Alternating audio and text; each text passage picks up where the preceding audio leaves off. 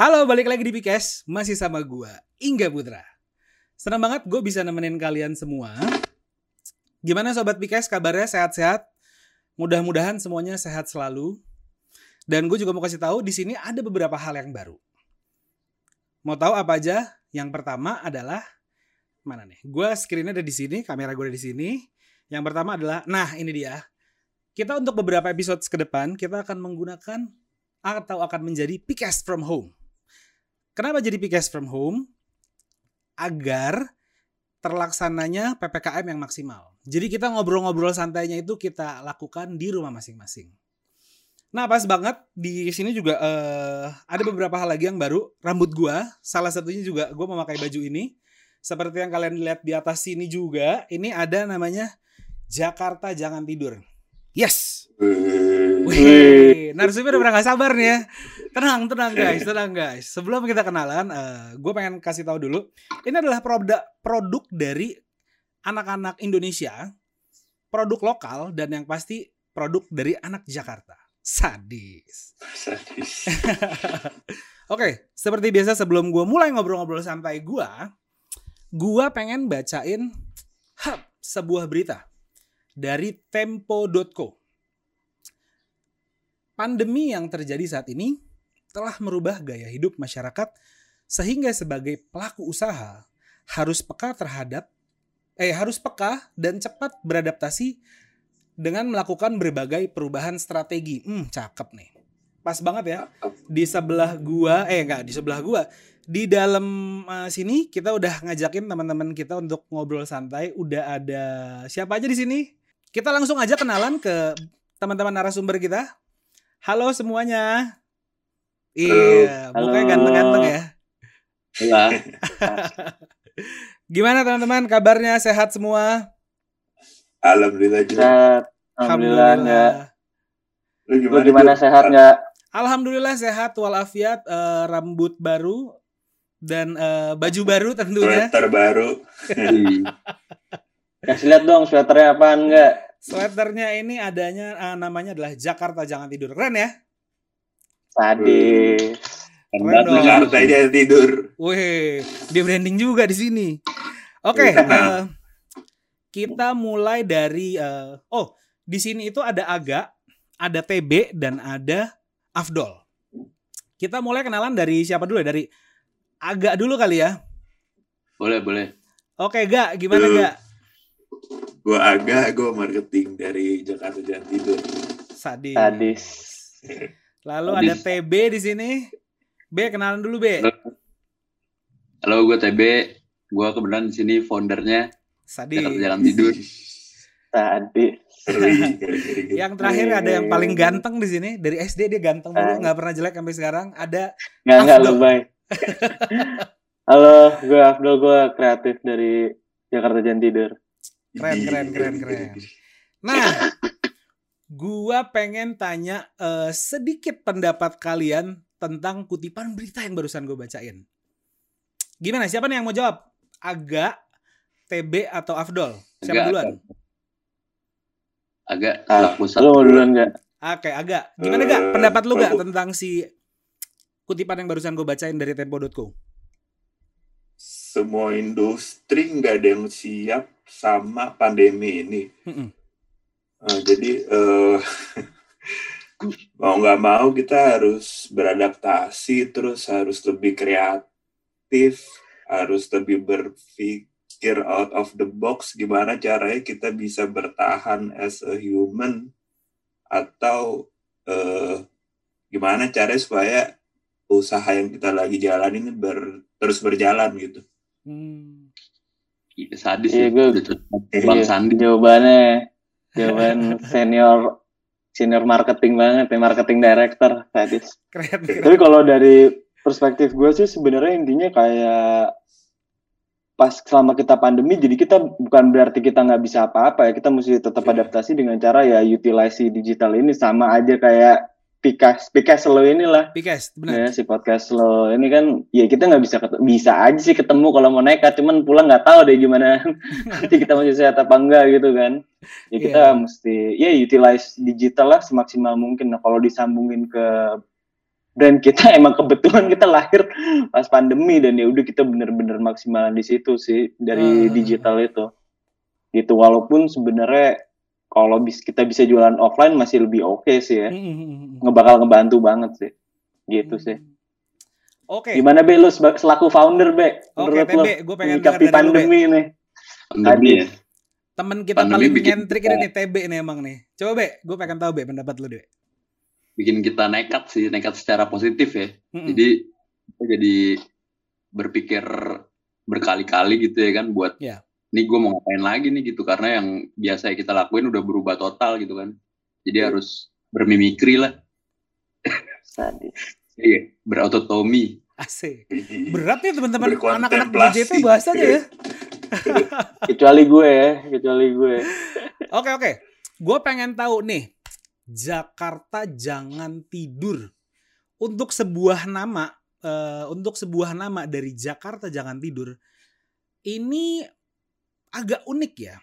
Kira-kira ada pesan sesuatu atau suatu pesan yang pengen lo sampein nggak sih dari nama brand lo ini? Pesannya ya sesuai dengan namanya. Siapa nih? TB yang jawab. Boleh. TB selaku founder. Iya. Gimana Be? Sesuai dengan namanya ya kan, Jakarta Jangan Tidur. Itu maksudnya berarti bukan buat kotanya, Jur. Oke. Maksudnya bukan kayak misalnya kita ngomongin Bali, ngomongin Jogja gitu. Ini ngomongin Jakarta. Sebenarnya kita lebih ngomong ke orang-orang yang di dalamnya gitu. Ya mayoritas itu kita kalau kerja mayoritas kaum urban gitu ya kan yang ada di sini yang terus menggigit Jakarta. Jadi kita ngomongin Jakarta. Dan ini kayak tagline ya penyemangat lah buat mereka gitu ya kan yang memutar ekonomi di Jakarta sama perintah sebenarnya kan jangan tidur lah gitu, ini asik. Kita lagi di Jakarta gitu iya maksud tidur. Jargonnya apa sih tuh? Jargonnya apa sih kalau di Instagram semut ya, Be. Gimana semut gak? Gula. Jakarta ibaratnya gula, kita semutnya ya Be. Tadi tapi ada gajahnya juga ya. Kalau kita semut benar, gajah juga ada. Kita meong. Semut ya kan, kalau semutnya banyak. Jargonnya apa? Jargon kalian ada di Instagram from chaos tuh. Oh, itu sebenarnya jargon sih bukan ada. Kita kayak ada tema-tema gitu nggak? Kayak per season gitu, per drop kita ada temanya gitu. Jadi si kaos kita ya menyesuaikan kayak misalkan pertama kali tuh kita bikin unveiling doomsday from the east tuh ketika covid pertama kali masuk gitulah, terus kayak tema kita banyak ngomongin tentang covid itu lewat si gambar di kaos ini kayak gitu sih, tapi dengan cara yang lucu ya, cara yang seru lah kayak gitu sih. Jadi tiap season beda-beda gitu. Nah terus kayak sebenarnya itu nyambung gitu dari pertama kayak kita ceritain tentang doomsday, terus abis itu kayak tentang gue ngerasa nih di linking di sekitar gue tuh si teman-teman kerja dan mungkin termasuk gue tuh kayak kita ngeluh kerjaan, cuman kan waktu di 2020 awal pandemi tuh banyak yang di layoff juga kan, mereka ngeluh cuman sebenarnya ya mereka butuh uangnya tuh buat bayar ini itu. Terus kayak kita bikin namanya working class zero ya, terus lah nyambung lah tuh cerita itu tuh dari pandemi, lu ngeluh kerjaan lu cuman lu butuh karena lu pas lagi pandemi ini, sampai akhirnya kita setahun nih kemarin pas bulan Juni-Juli lah sekitar itu kita bikin namanya Year Out of Chaos. Jadi kita kan ngerasa 2020 sucks banget lah ya, masuk 2021 kita pengen sesuatu yang lebih positif, jadi kita survive nih udah 1 tahun kayak gitu. Kita bikin satu artikel itu tuh ngomongin tentang itu kayak gitu lewat media kaos. Nah, terus yang terbaru nih, yang drop 7 ini nih, ya kita tuh ngomongnya lebih from chaos, lanjutannya nih, from chaos into harmony. Karena prediksi kita, setelah yang kacau-kacau itu, COVID gitu, dan yang lainnya, ya mungkin lebih akan membaik. Karena sebenarnya kalau kita lihat waktu pas lebaran, kayak udah pelan-pelan kayak menuju normal tuh harapannya, ternyata menuju makin chaos. Oh. Ternyata gitu. Ya gitu sih. Oke, gue pengen mungkin nggak bisa dibilang apple to apple kali ya. Jadi sebenarnya ini pernah sih gue tanyain, kan teman-teman kayak misalkan teman-teman yang memiliki industri kopi gitu ya. Mungkin memang nggak apple to apple ya. Mereka itu memberikan atau mereka menjual kopi mereka dari yang kopi apa ya namanya ya? Kopi gelasan. Oh, jadi, yang berapa mili itu ya. Iya, tiba-tiba mereka berubah jadi kopi literan. Walaupun memang nggak apple to apple, tapi kan pada saat itu mereka membuat atau mereka menjual produk itu tujuannya adalah untuk merespon dari PSBB pada saat itu masanya. Kalau buat kalian gitu gak sih? Gue pengen tahu deh, siapa mungkin yang mau jawab nih? Siapa duluan mau jawab nih? Kalau gue nih ya, sikat. Gue justru respon kita PSBB pertama itu dari yang kita itu karyawan, jadi coba ke Jakarta Jangan Tidur dijadiin sebuah bisnis gitu. Oke. Malah begitu, jadi awalnya kan belum ada nih sebelum PSBB. Yeah. Maksudnya belum dipasarin lah gitu ya kan. Malah pada saat PSBB itu kita terjun langsung ke sini akhirnya kan gitu. Dari yang sebelumnya pekerja biasa gitu. Yeah. Mungkin gue kalau coba menjawab juga, mudah-mudahan ngejawab sih. Kalau bisnis kopi dia kan sebenarnya udah ada dari sebelum pandemi gitu ya. Kalau kita emang bener-bener lahir di pandemi, justru emang kita mungkin kalau kita cara kita kenalannya, kita masih jualnya juga murah banget ya waktu itu kayak cuma 100.000 gitu kan. Kita jual juga nothing tulus, siapa yang mau beli, dan ternyata responnya juga bagus gitu. Kayak gitu, malah kita kayak kebanyakan dalam arti pelan-pelan harga kita naik, cuman harga kita juga masih ya murah lah buat orang sekelas lo, enggak mah cuma 130.000.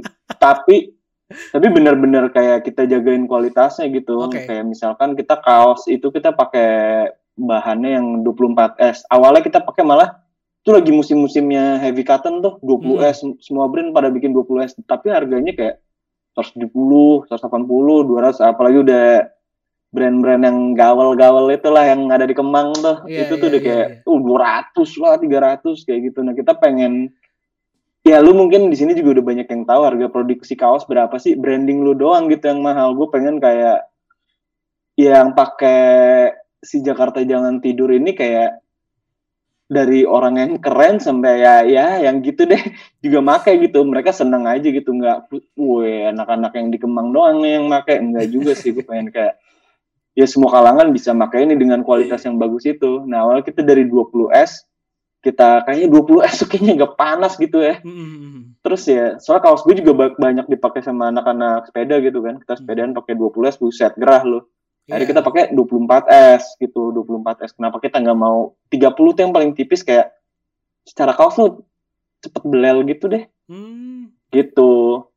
Dan di beberapa artikel kita juga kita pakai si plastisol. Jadi maksud gue, kalaupun kita akhirnya naikin harga, kita punya alasan gitu kan.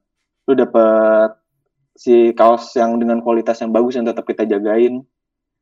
Kayak gitu, gue ngomong teknis banget ya. Plus kita ya standar lah, kita kasih stiker, terus kita branding juga dengan goodie bag, karena iya Aga itu tuh duta besar anti plastik kan. Iya benar gitu. Benar. Jadi kita pengen tetap go green juga lah ya, mendukung go green walaupun dikirimnya sama JNE pakai plastik. Tapi seenggaknya kan dari JJT nggak ada plastik. Nah menarik nih, kan tadi gue sempat ngomongin melakukan perubahan strategi, beradaptasi lah ceritanya. Maksudnya bukan gue yang ngomongin ya. Gue membacakan kutipan beradaptasi dan melakukan berbagai perubahan strategi. Tadi kan Afdol sempat mention tentang sepeda nih buat anak-anak sepeda gitu. Iya. Nah kemarinan kan tuh sepeda sempat rame tuh ya. Rame banget bahkan ya, lebih di luar dugaan gue gitu. Sepeda tuh banyak yang rame. Lo sempat gue ngelihat juga lo sempat ngikutin ini juga ya, tren juga ya berarti ya. Oh, sepeda ya maksud lo ya? Iya, sepeda. Arahnya ke situ ya. Iya, sebenarnya sih. Iyalah, silakan. Siapa yang mau jawab nih? Siapa dulu nih? Iya. Lo dulu deh, Agak dulu ya. Atau gue dulu? Iya, silakan. Sepedaan. Sepeda Afdol deh, ayo dong. Gimana dong? Jadi sebenarnya gue sepedaan juga akhir 2019. Gue tuh sama Inga dulu kan, ya kita satu sekolah lama, imbang juga. Kita dulu di ahli kelas. Anak ahli kelas tuh kalau masuk sekolah dari mulai masuk main bola. Istirahat pertama main bola, pulang main bola. Istirahat kedua juga main bola mulu gitu kan. Nah, terus itu terus ke bawah sampai gue sekarang gue doyan banget gitu main bola. Cuman pas kayak kerja mulai kayak kerja kantoran buat ngumpulin orang buat main bola susah banget, terus kayak anjing makin melar nih badan. Akhirnya gue sepedaan lah. Sepedaan itu juga belum rame waktu itu. Ya Peloton yang lewat yang sepeda keren-keren itu udah ada lah. Itu tahun berapa? Sepeda gue culun lah. Tahun berapa? 2019 lah,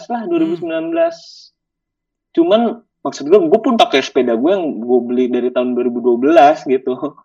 Gue nggak beli oh gue mau niat naik sepeda nih, gue mau beli yang gimana banget. Enggak, gue pakai aja yang ada di rumah, gue benerin gitu, sepeda gue culun gitu kan. Akhirnya kayak teman-teman gue pada ngikut, akhirnya kita lumayan sering sepedahan gitu kan. Dan gue gak nyangka tiba-tiba musim jedar ya kan, pertama musim Brompton gitu.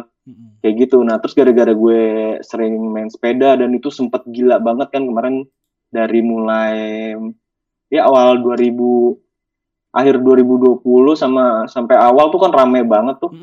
Dan kalau 2012 kayak musimnya fiksi aja gitu kan nih, semua deh lo sebutin tuh. Dari folding kayak MTB kayak G26 lah, apapun lah kayak gitu kan. Mas saya lagi mix gear sekarang, mas saya udah yang ini ya rame gado-gado ya.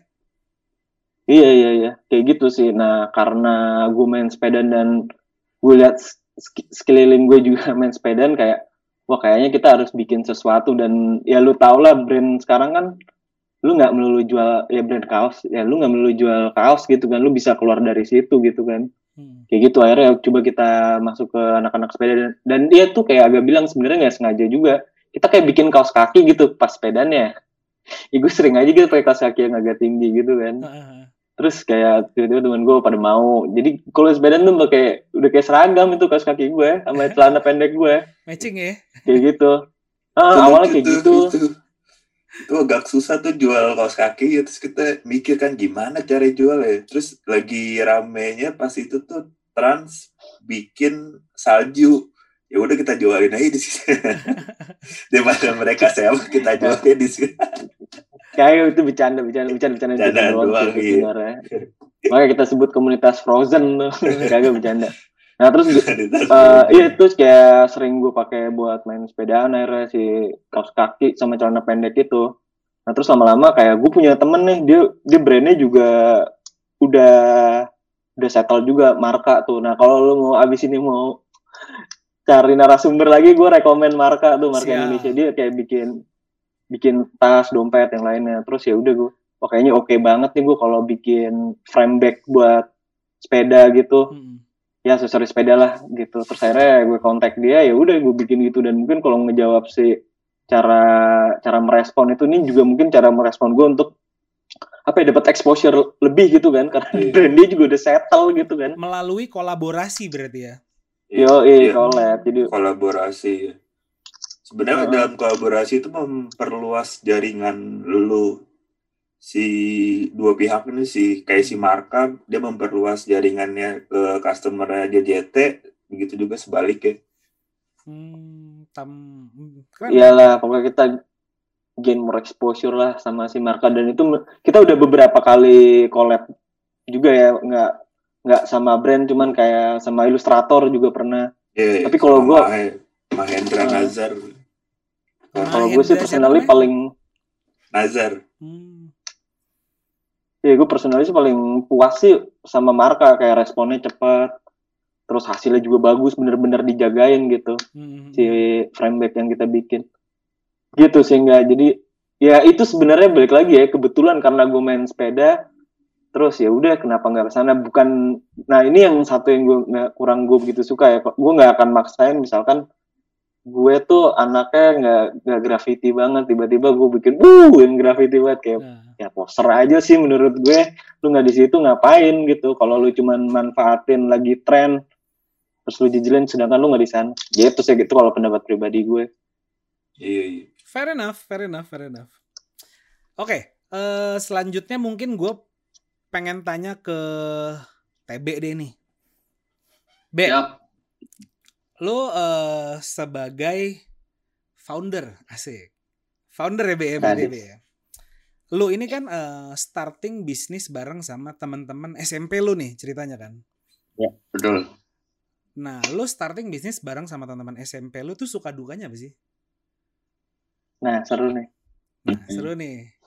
suka duka yang pertama komunikasi intens yang tadinya kita rada susah komunikasi kan karena nggak tahu, ya udah terlalu banyak yang diomongin kan, paling bercanda-bercanda nggak jelas gitu kan di grup.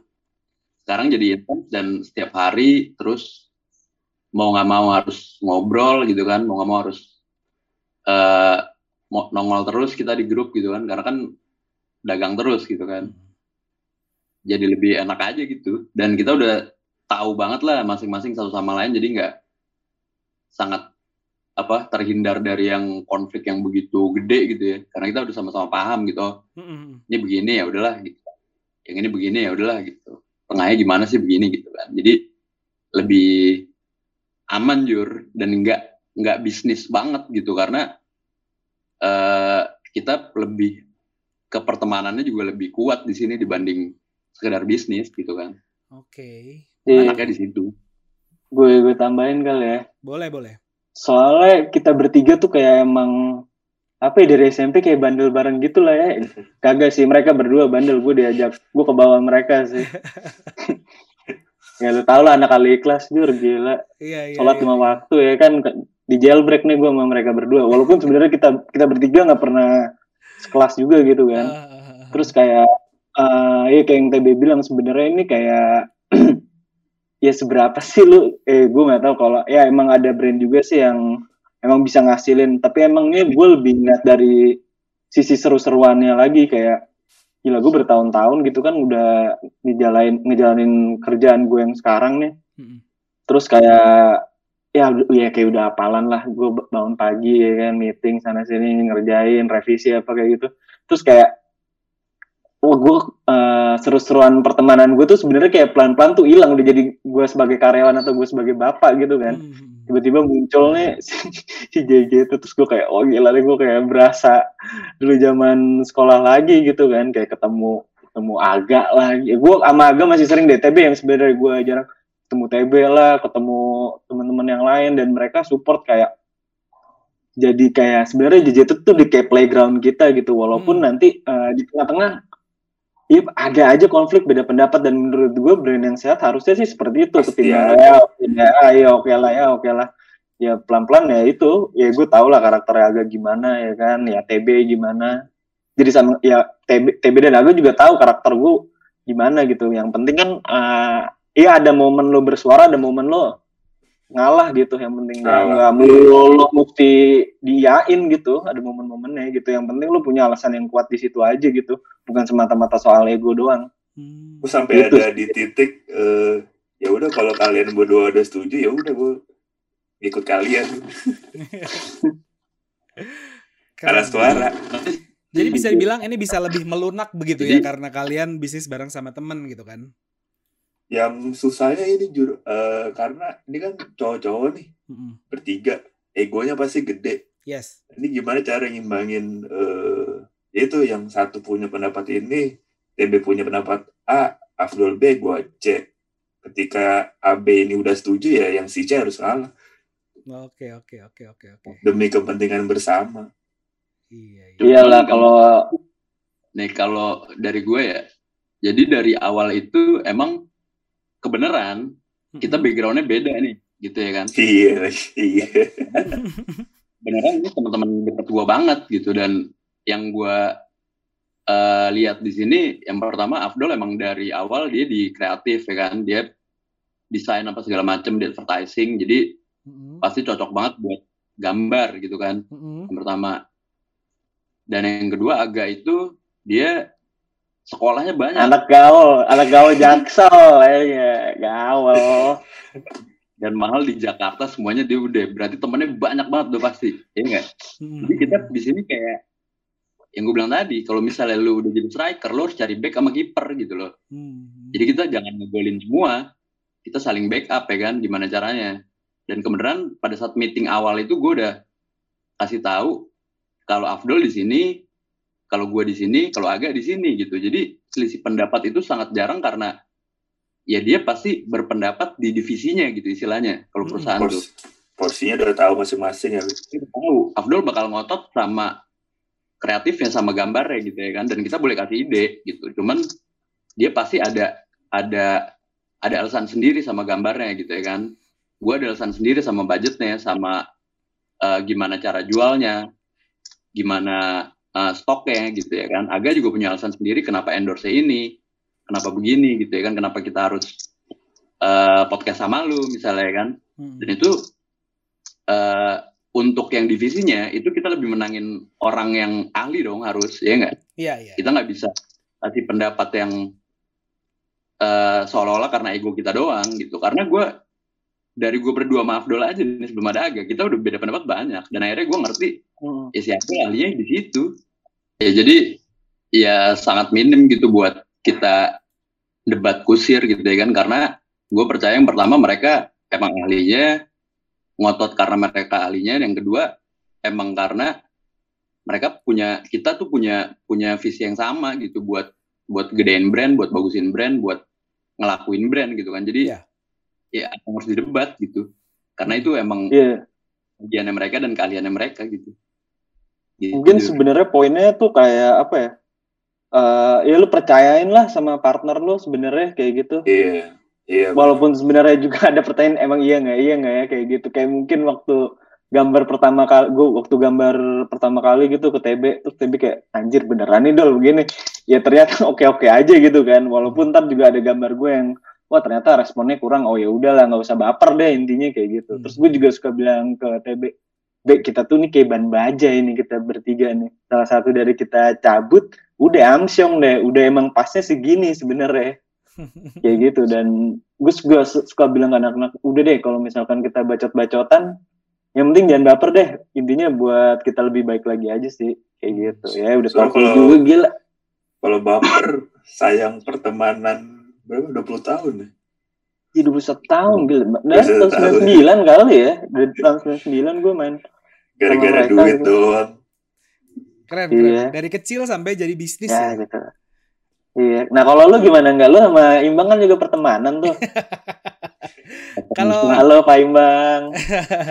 Pak Imbang ini kebetulan bos dari Pikas ya. Adis. Pak Imbang yang dengerin di belakang lagi kata. Pak Imbang dengerin pasti lagi ketawa nih dia nih. Oke, kita lanjut lagi ke kalian aja ya berarti ya. Oke. Nih, kalau misalkan dari sisi kreatif deh. Dari sisi kreatif, proses kreatif sampai jadi produksi. Gue pengen tahu tuh kayak gimana sih sequence-nya, terus pembagian apa ya namanya ya, pembagian itunya lah, pembagiannya apa gimana itu? Pembagian cuan, pembagian kreatif dari kreatif sampai produksi, gue pengen tahu deh itu gimana sih tuh. Siapa dulu nih yang mau ngomong nih? Kita kan mungkin ini sih gue yang bisa jawab sih karena ini kan part gue juga gimana kan kreatif. Nah ini kayak sempat gue bilang kan gue kayak kerja sudah 10 tahun gitu, background gue kan advertising agency. Ya udah ya lu mulai ya semacam apalannya, cuman kayak mungkin per tahun bakal ada tetap ada adaptasi, tapi ya overall ya lu tau lah bakal kayak gitu prosesnya tuh kayak lu bisa ngalamin jenuh. Nah ketika gue ngerjain ini kayak playground gue gitulah, seru-seruannya gue gitu, kayak ya kita jalanin benar-benar sesantai mungkin, seseru mungkin, tapi tetap kita ngejual produk yang benar-benar bagus gitu, yang kalau kita pakai juga nggak malu kayak gitu. Karena kalau dulu-dulu tuh gue pernah sempet kayak udah deh gini aja deh biar cepet kayak gitu. Cuman gue sendiri kalau gue pakai kaosnya ya malu juga gitu. Cuman kalau sekarang benar-benar gue pikirin udah nih kalau masih nanggung-nanggung gue nggak mau gue kasih ke anak-anak. Jadi kalau prosesnya tuh lebih kayak kita ngobrol dulu nih, batch ini udah mau selesai nih, kira-kira kita nextnya kita ngomongin apa kayak gitu. Kadang kalau wording, tema tuh kita ngobrolin bareng. Wordingnya keluar dari Aga gitu ya kan. Cara Aga kan dia SMA-nya lama di ini kan, di New York tuh dia 7 tahun kayak gitu. Nah terus kayak ini Inggrisnya yang gini nih yang bener nih dong kayak gitu. Terus kita ketemu udah temanya misalkan kayak yang sekarang nih From Chaos into Harmony kayak gitu. Nah kita ambil kira-kira apa sih tuh yang ngegambarin si harmoninya gitu. Ya sesimpel misalkan pakai ada trompet atau apapun lah yang kayak gitu-gitu sih. Terus ya itu abis itu gue gambar ya, gambarnya juga digital, gue edit. Saya udah gue mock up, gue share ke anak-anak, ntar anak-anak ngerespon gitu kan, oh ya ini oke nih. Terus kalau nggak TB tuh dijago tuh ngebaca market gitu kan. Wah nih kayaknya marketnya kurang suka warna ini, karena kita pernah nih, kita pernah ngeluarin sekali-kalinya tuh kaos warna biru gitu. Gue nggak tahu kenapa, mungkin sensi kali ya dengan satu warna kali orang Jakarta, atau nggak tahu ya. Itu kayak akhirnya kagak habis nih kaos nih buat-buatan. Akhirnya kalau lu perhatiin, kita tuh nggak pernah keluar dari warna basic, misty, hitam, putih, dan tiga warna itu yang sebenarnya yang kita pede pakai gitu. Dan warna paling banyak keluar ya balik lagi hitam, orang lebih seneng pakai warna hitam gitu. Cuman tiga warna itu tuh yang selalu kita, gue udah nggak ada gue kalau coba-coba warna lain sebenarnya dari gitu awal launching. Dari unveiling Doomsday sampai sekarang tuh relate sama kehidupan yang ada di masyarakat yang kita rasain semua. Relate semua. Kalau lu perhatiin dari batch 1 sampai batch 7 sekarang. Jadi temanya relate sama kehidupan. Nah, itu sama ya lagi ada tuangin ke gambar sama upload ke desain. Iya, lagi ada isu apa sih kalau ini nih simpelnya ya. Waktu yang pertama tuh kita bikin kayak ada UFO-nya nurunin kayak ada virus-virus gitu tuh. Wah, tahu gue lagi bajunya di mana? Asli banget. Ada tulisannya Made in China gitu, Made in China. Terus kayak gue, tadinya gede gitu tulisannya Made in China. Terus gue ngobrol sama Cik, kayaknya sensitif nih kalau kita bikin Made in China. Akhirnya itu nggak jadi, itu produk kita nggak jadi lo keluarin. Tetap ada, cuman made in China lebih inilah, lebih behave lah. Lu alusin dikit ya. Ya alusinnya gue kecilin aja gitu, nggak gede-gede. Cuman kan itu kan maksudnya kayak apa ya, double meaning gitu kan, lu nggak tahu nih produk dari China atau emang maksudnya itu virus dari China gitu kan. Kayak gitu sih kita seneng main-mainnya. Gitu. Ya seru-seruan gitu lah, nggak jangan dianggap kayak kerjaan kantor, wah. Gue mesti gini nih, gue mesti wah jadi pressure, kayaknya kalau udah pressure ya udah nggak fun aja. Cuman yang pasti tuh kita kayak punya target, dalam arti TB tuh kayak, weh yuk Bray ini kita udah mau akhir bulan nih, biar gajian yuk kita habisin. Nah langsung keahliannya TB keluar tuh, door to door tuh ditawarin. Dari itu TB juga ada ide movement tuh, terakhir kita kemarin bagiin master ke pabrik klasik apa pabrik delta apa? Lupa gue. Oh bukan ya, sorry. Itu beton. Oh beton ya, Be? Iya. Ceritain dong, Be. Anyway ya, gue nih kalau ngobrol sama mereka nih ya, karena saking banyak kayak bercanda gitu ya, kadang-kadang, ini serius gak sih? Nah, ini gue preambul aja nih. Jadi kan sebenarnya kan kita udah ngomongin tentang kita support working class gitu kan. Kelas pekerja gitu. Cuman movement kita apa sih? Kalau misalkan brand lain dekatnya kayak graffiti, dia bisa bikin movement tentang graffiti lah. Terus kalau dekat ke musik, dia bisa bikin konser musik lah, atau support band atau apapun. Nah ini kita bikin movement nih. Ini idenya TB gimana, Be? Movement.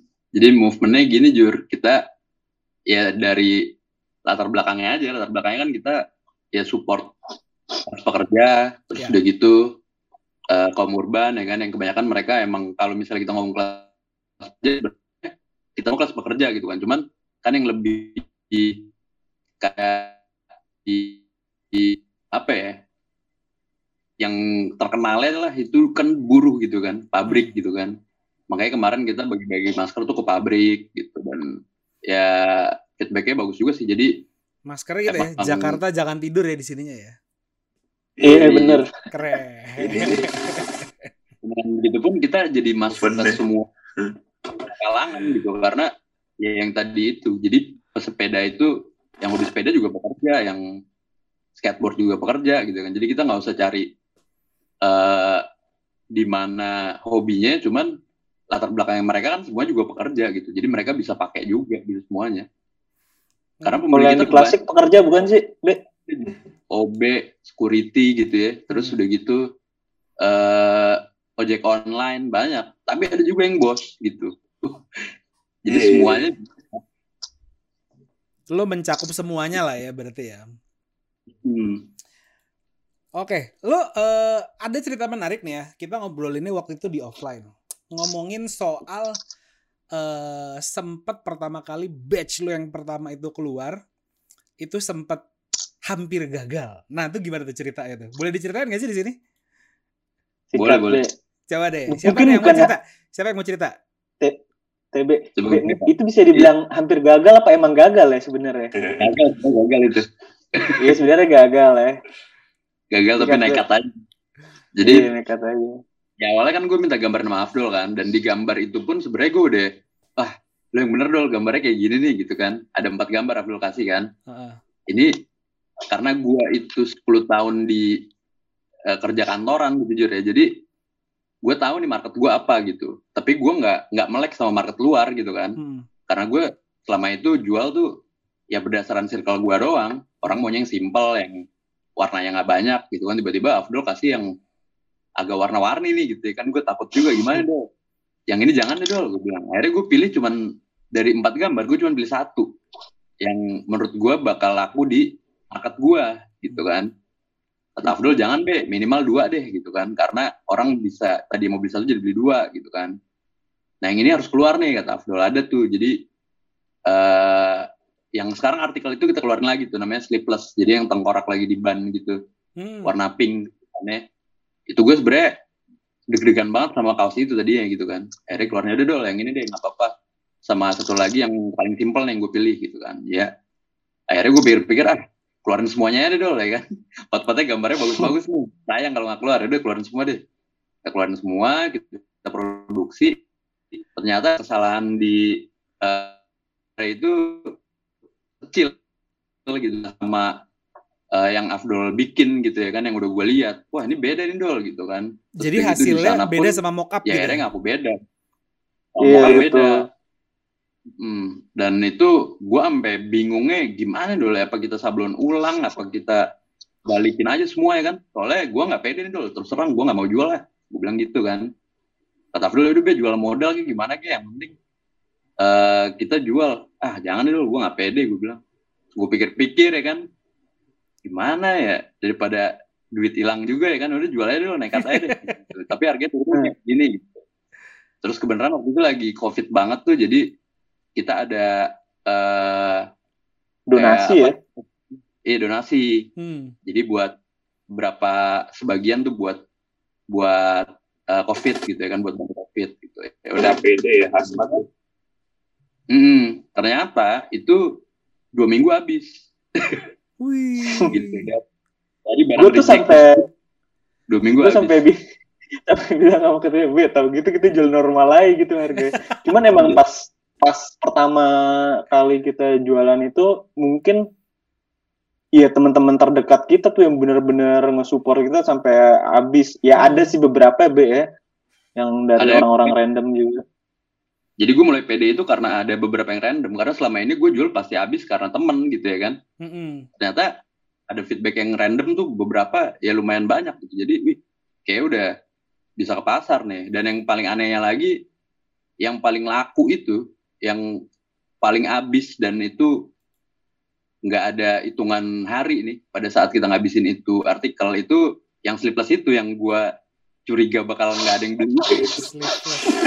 Masih menjuarai lagi sampai sekarang. Nanti kita, ntar gue kasih fotonya deh nggak? Boleh tuh. Keren tuh, keren. Itu sebelum matahari terbenam, kita produksi selalu habis tuh, Jur. Yang itu. Jadi kayak sering kita repeat lagi gitu. Jadi gue di situ pikir, ya buat apa kita debat masalah gambar kalau misalnya emang ternyata, ya gue nggak melek pasar gitu ya kan? Gue melek pasar gue sendiri. Dan gue udah punya ahlinya di sini ya, kita percaya sama dia buat gambar, ya udah tanpa debat. Keren. Paling keren gitu aja. Nah ini termasuk tadi ngomongin tentang pertemanan ya, kita disupport banget sama temen. Nah ini termasuk nih, ini walaupun brand kita kecil secuil begini doang nih, tapi Rio Dewanto make lo berkat Aga tuh. Sadis. Rio Dewanto make, Tara Budiman make, gila loh. Ya berkat aja. Ada nih, tuh satu gitu, lagi tuh yang ini loh. Anak BM juga tuh si siapa sih namanya yang ganteng tuh? Oh Dimas Anggara pakai juga tuh gue ngeliat Instagram lo. Iya. Instagram lo apa namanya? Jakarta Jangan Tidur ___ ya berarti ya. Iya. Underscore ada 2 tuh guys. Jangan lupa pada follow dong. Jangan lupa di follow Instagramnya Jakarta Jangan Tidur. Jadi Jakarta Jangan Tidur. Makasih nih. Underscore yang, underscore. Buat udah yang bantu tuh JJT dari awal. Loy, Anna, Ray. Oh iya Ray ini ya. Tim penerbang roket ya. Ray Baker. Kelompok penerbang roket. Nah, gue pengen tanya lagi gak? Ini siapa nih yang mau jawab nih? Gue pengen tanya offline store kalian tuh di mana sih? Siapa yang mau jawab? Aga, Afdol atau TB? Siapa? Gue boleh. Siapa? TB kayak tadi sinyalnya gue putus-putus ya. Gue boleh deh. Ya udah Afdol boleh. Monggo dong. Kalau kurang tambahin aja. Jadi kita tuh jalan tiga batch gitu, 3 season tuh digital terus tuh digital. Terus tiba-tiba TB ngontak Dol deh. Ada temen gue nih. Dia mau buka toko nih si Gasjon gini-gini. Oh serius loh. Jadi intinya kita kayak consignment gitulah, nitip barang, bukan pure toko kita gitu. Kita nitip barang ke mereka. Itu ada di Bintaro sih, di Rempoa ya. Rempoa. Jalan Pahlawan gitu tuh ya, berarti ya kalau Rempoa tuh ya. Jalan Pahlawan. Jalan Pahlawan nomor 16 anjir, sampai hafal kan gue. Gitu. Buat yang Pak kalau pengen sambil nyoba dulu ya kan tuh bisa tuh ke situ tuh ke tokonya Gasjon. Jangan lupa, tokonya Gasjon di Jalan Pahlawan nomor 16 ya berarti ya? Betul. Jadi sebenarnya gini nggak, kayak yang gue bilang tadi, walaupun kita udah eranya udah digital banget gitu kan, buat orang-orang tapi masih ada juga tuh yang kayak penasaran, masih pengen megang fisik, nyobain si size kita. Soalnya pada ada beberapa yang sotoy dalam arti kayak, kita tuh udah bikin size kita nih gede, terus masih aja deh, gue mau XL dong. Masih kirimin XL, kegedean gitu. Pasti sampai kegedean deh. Nggak kan? Iya, mamam. Gayanya zaman sekarang kan pengen yang oversize gitu kan. Iya, tapi ini mah kelelep size nih.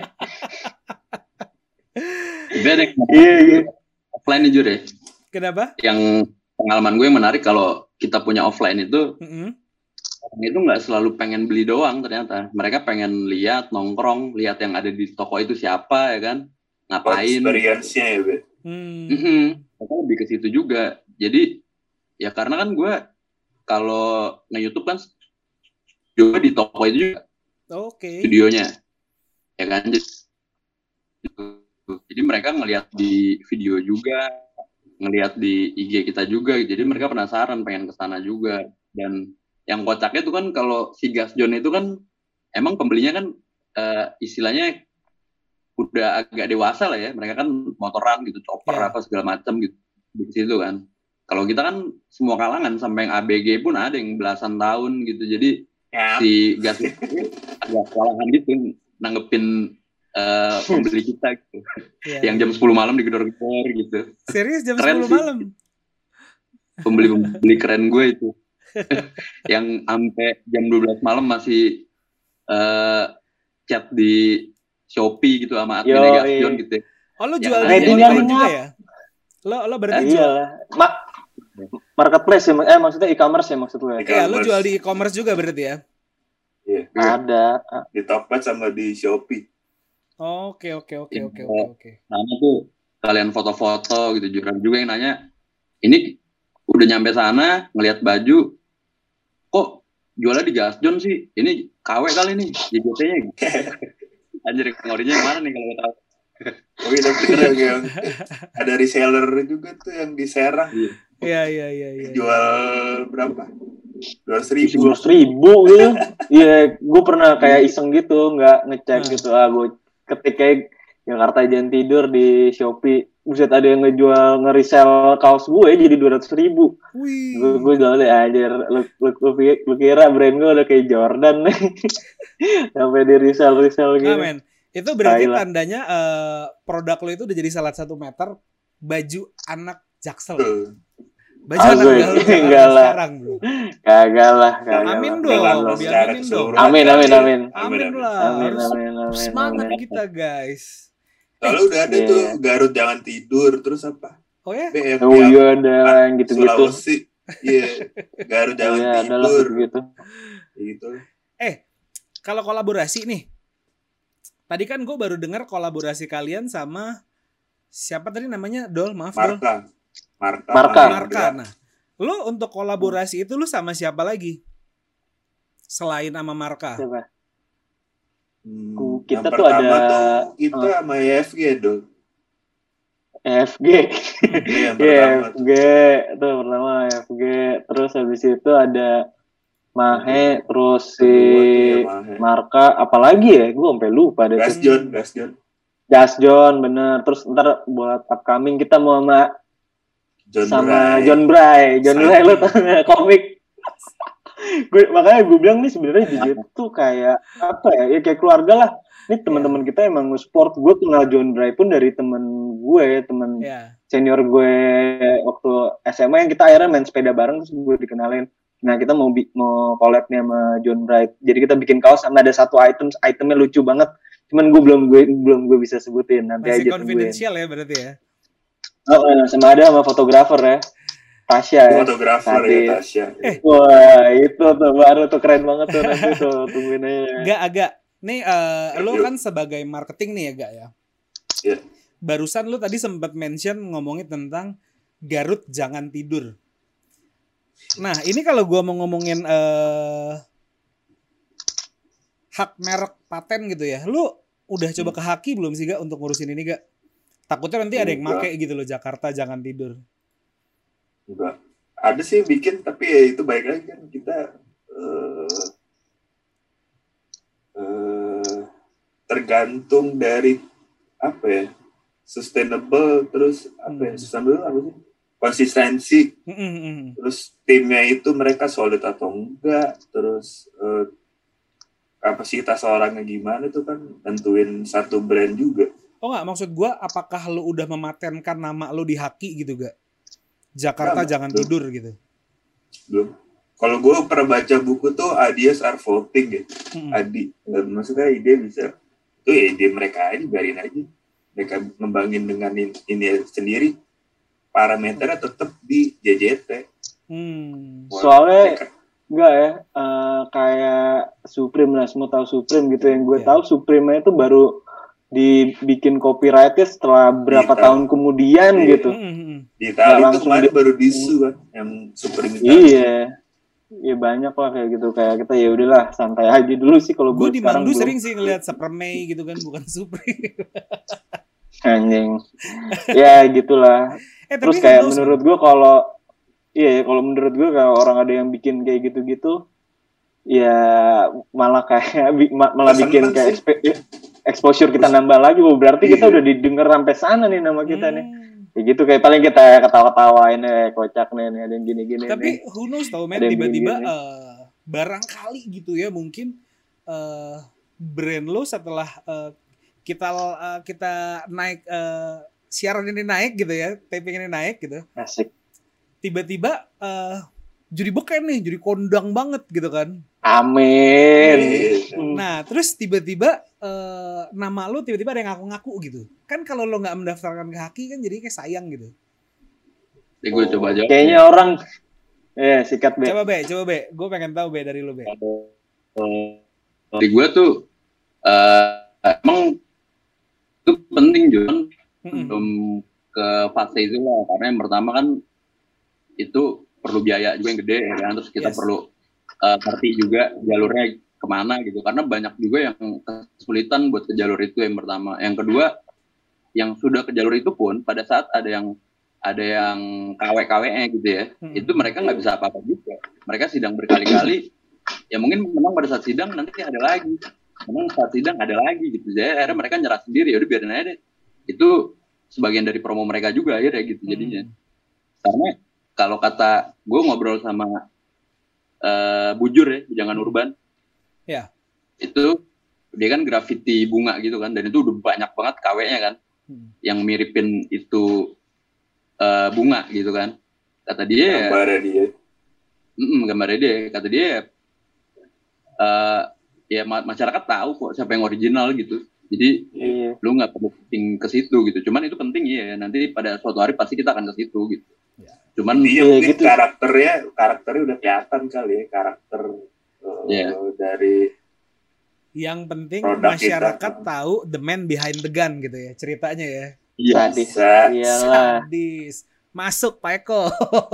Masuk. Anyway, kalau ngomongin JJT, kalau ngomongin gue pengen alihin lagi nih topiknya nih. Kita kan udah pada tua ya. Kita tua gak sih guys? Enggak lah. Langsung ngegas sama gua lo katanya. Lo seumur-umuran gini tuh kalian udah kepikiran belum sih nabung kah atau invest kah? Siapa nih yang mau jawab? Mungkin Aga kali mau jawab gak? Nah, ini nih. Ini dia nih pakar kita nih, Aga nih. Lo sebagai background lo adalah anak Jaksel paling gaul di Jakarta gitu kan. Gue Tangsel bang, gue Tangerang. Oh, lo Tangsel ya? Zodiak lah. Oke. Gimana gak menurut pandangan lo gak? Kok menurut pandangan lo? Lo apakah lo udah mulai investasi sedari masa muda ini gak? Penting. Jadi dulu tuh gue kebetulan kerjaan utama gue jadi kontraktor di satu institusi. Nah dulu itu gaji gue dipotong 2,5 juta atau 3 juta gitu, gue lupa. Sama gue itu kerja bareng nyokap kan, dulu bantu nyokap sampai sekarang tuh. Terus dari hasil per bulan itu jadi apartemen di Jogja, di Bandung, sama tanah. Nah itu lumayan juga tuh. Ketika gue butuh uang untuk modal usaha, gue sekolahin tuh sertifikatnya. Kedepannya sih kemarin gue belajar nanya-nanya saham sama emas. Sadis, seorang Agak nih ya. Gitu lo udah percaya lo gak? Lo percaya yang lo gak bilang? Enggak, gue percaya. Karena beberapa dari teman-teman gue nggak jauh-jauh ya. Gue pernah nongkrong di satu coffee shop gitu ya bro ya. Sempat di masa PSBB, masih PSBB nih judulnya ya. Di sebelah gue itu teman-teman bukan teman gue ya, maksudnya anak-anak kayaknya masih SMA deh, SMA atau kuliah gitu ya. Topiknya tuh udah ngomongin kayak gitu bro. Terus gue bilang ini apa gue yang kurang gaul, apa gue yang gimana gitu. Tapi mereka tuh udah advance banget. Guys, lu coba deh trading di sini atau apa. Dan itu tuh udah kayak diskusi mereka sehari-hari gitu loh. Gue pun salut ya, gue ngeliatnya sebagai anak muda ya. Tapi emang bener sih, kayak di kantor gue yang sekarang tuh udah ngomonginnya apalah, Binomo lah, terus Bitcoin ya gitu.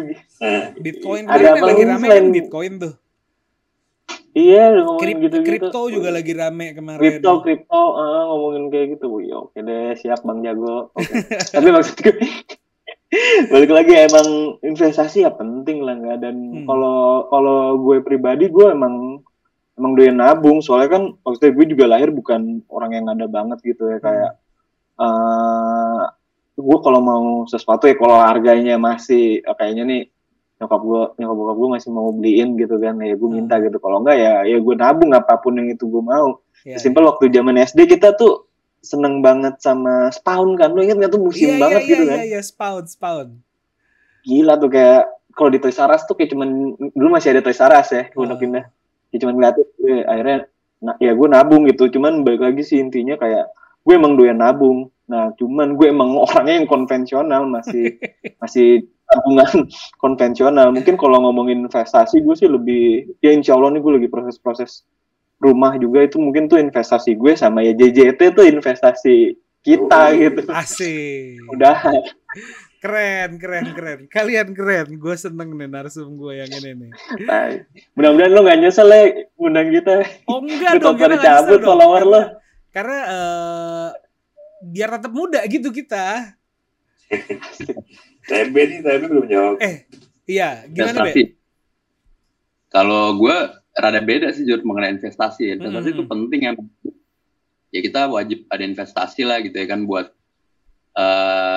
nanti ke depannya gitu kan. Cuman kalau gue di sini kalau buat secara tabung gitu ya, gue orang yang susah banget deh mau nabung gitu kan, karena gue lebih ke barang gitu, dan barang yang bisa dijual lagi gitu. Iya. Juga lagi yang bisa dibisnisin lagi, karena kalau lo pengen sesuatu itu, karena gue 10 tahun di sales ya, dan itu kita nggak ada cara buat nabung di situ. Kita ada caranya buat lo mau sesuatu ya lo cari duit lebih gitu. Benar. Jadi jangan nabung. Kalau lo nabung lo yang pendapatan yang udah lu punya itu harus lu kurangi. Lu bisa makan ayam karena lu pengen suatu, makan tempe lu deh, gue pengen suatu nih. Kalau ini enggak, jadi lu punya udah biasa makan ayam, lu makan ayam terus, cuman lu pengen suatu, ya kerja lu dilebihin. Cak. Jangan duit lu dikurangin buat sesuatu itu gitu ya kan. Setuju gue, toko itu gue setuju banget. Bisa dijual lagi, dan yang kedua Jakarta Jangan Tidur ini investasi yang kita lagi ngerintis supaya gede, mungkin nanti anak-anak kita yang lanjutin nih kan, kita nggak tahu. Jadi kerajaannya. Obin kalau lanjutin. Kalau kata bos apa dong deh, yang nggak buka baju apa, dia beli baju tapi nggak dibuka sama dia, nggak dipakai, terus 5 tahun ke depan katanya. Oh itu temennya TB tuh ngumpulin kaos-kaos kita ya. Hah? Banyak juga. Yang beli kita itu jur yang semua artikel gitu ya, itu beneran nggak dibuka gitu, nggak di apa-apain, nanti mereka ya investasi juga buat mereka nanti berapa tahun ke depan setelah, karena kita enaknya kan kalau kita itu udah keluar kita nggak keluarin lagi, ya. Jadi barang nggak ada nantinya. Nah itu mereka banyak yang nyimpen, nanti pada saat udah momennya mereka bakalan keluarin gitu ya kan, barang-barang tersebut gitu yang masih banyak dicari juga gitu kan sama orang. Habis. Masuk akal. Dan gue sangat setuju sama itu. Oke, buat teman-teman Jakarta Jangan Tidur, mungkin any last word buat teman-teman di luar sana yang mungkin dia lagi pengen bangun usaha juga di rumah atau memberikan semangat untuk anak-anak urban, asik. Boleh kali ya gue bilang gitu ya? Siapa nih? Boleh dong. Siapa yang mau? Boleh deh. Afdol dulu deh. Iya, kalau buat lo yang mau mulai usaha ya udahlah mulai aja, cuman ya lu jalanin kayak ya itu playground lu gitu, lu bener-bener lo jalanin yang seneng gitu, jangan kayak kerjaan kantor gitu, kerja under pressure gitu, bener-bener di bawah fun aja lah gitu. Dari karena kalau gitu. Lu puas, kalau lu puas sama hasilnya, insya Allah juga orang bakal ngerespon itu juga bagus gitu sih. Sadis. Gitu. Kalau dari TB gimana? Nyangka gue ngomong gitu. Dari gue ya. Ini kan pesan yang emang udah kita tanam ya buat mereka kaum urban kan. Mereka udah ya kita kan kaum urban juga. Kita nggak punya tanah di sini ya kan. Kita nggak punya nenek moyang di Jakarta ya kan. Jadi kita nggak ada warisan di sini. Lu udah jauh-jauh dari kampung ke sini. Ya kalau lu tidur ya mendingan lu pulang kampung kan gitu. Yeah. Di sini tempatnya lu berkarya gitu kan, lu di sini tempatnya lu cari kerja, duit, ya gimana caranya lu ya nggak boleh tidur, siap. Jadi lu juga bakal tidur selama Bray, iya gak?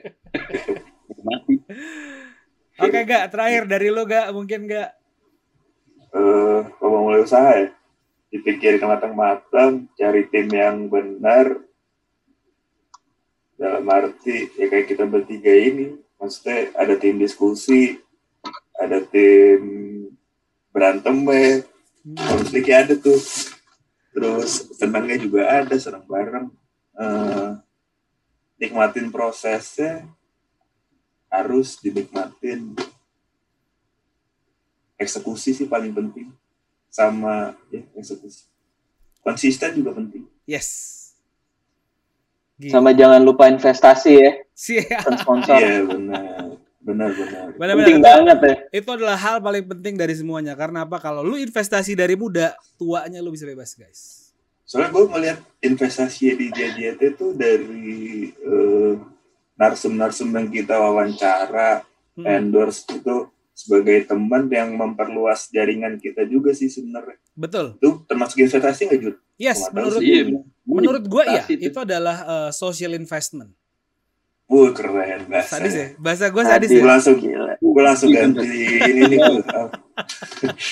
Social investment. Thank you banget loh teman-teman Jakarta Jangan Tidur udah main-main ngobrol-ngobrol santai bareng sama kita di Pikes. Buat teman-teman juga jangan lupa jaga prokes, sehat selalu. Oh iya, gue mau mengumumkan sesuatu sebelum gue lupa. Nanti kita itu akan mengadakan giveaway, di mana giveaway-nya itu adalah baju dari atau produk-produk dari Jakarta Jangan Tidur. Bener ya guys ya? Asik. Jangan lupa pantengin terus Instagram kita. Asik. Mana-mana coba lihat. Asik. Semuanya kompakan. Jangan lupa buat teman-teman pantengin terus Instagram kita buat info-info menarik itunya, kuisnya itu. Lalu jangan lupa pantengin kita di YouTube dan dengerin kita di Spotify. Namanya Pikes. Jangan lupa di like, di subscribe, dan di share. Saya Inga Putra. Saya Aga. Saya Afdol. Mereka dari Jakarta Jangan Tidur. Kami mohon undur diri. Sampai jumpa di Pikes selanjutnya. Dadah. Thank you, Pikes. Keren-keren. Thank you guys. Thank you Jur. Thank you tim.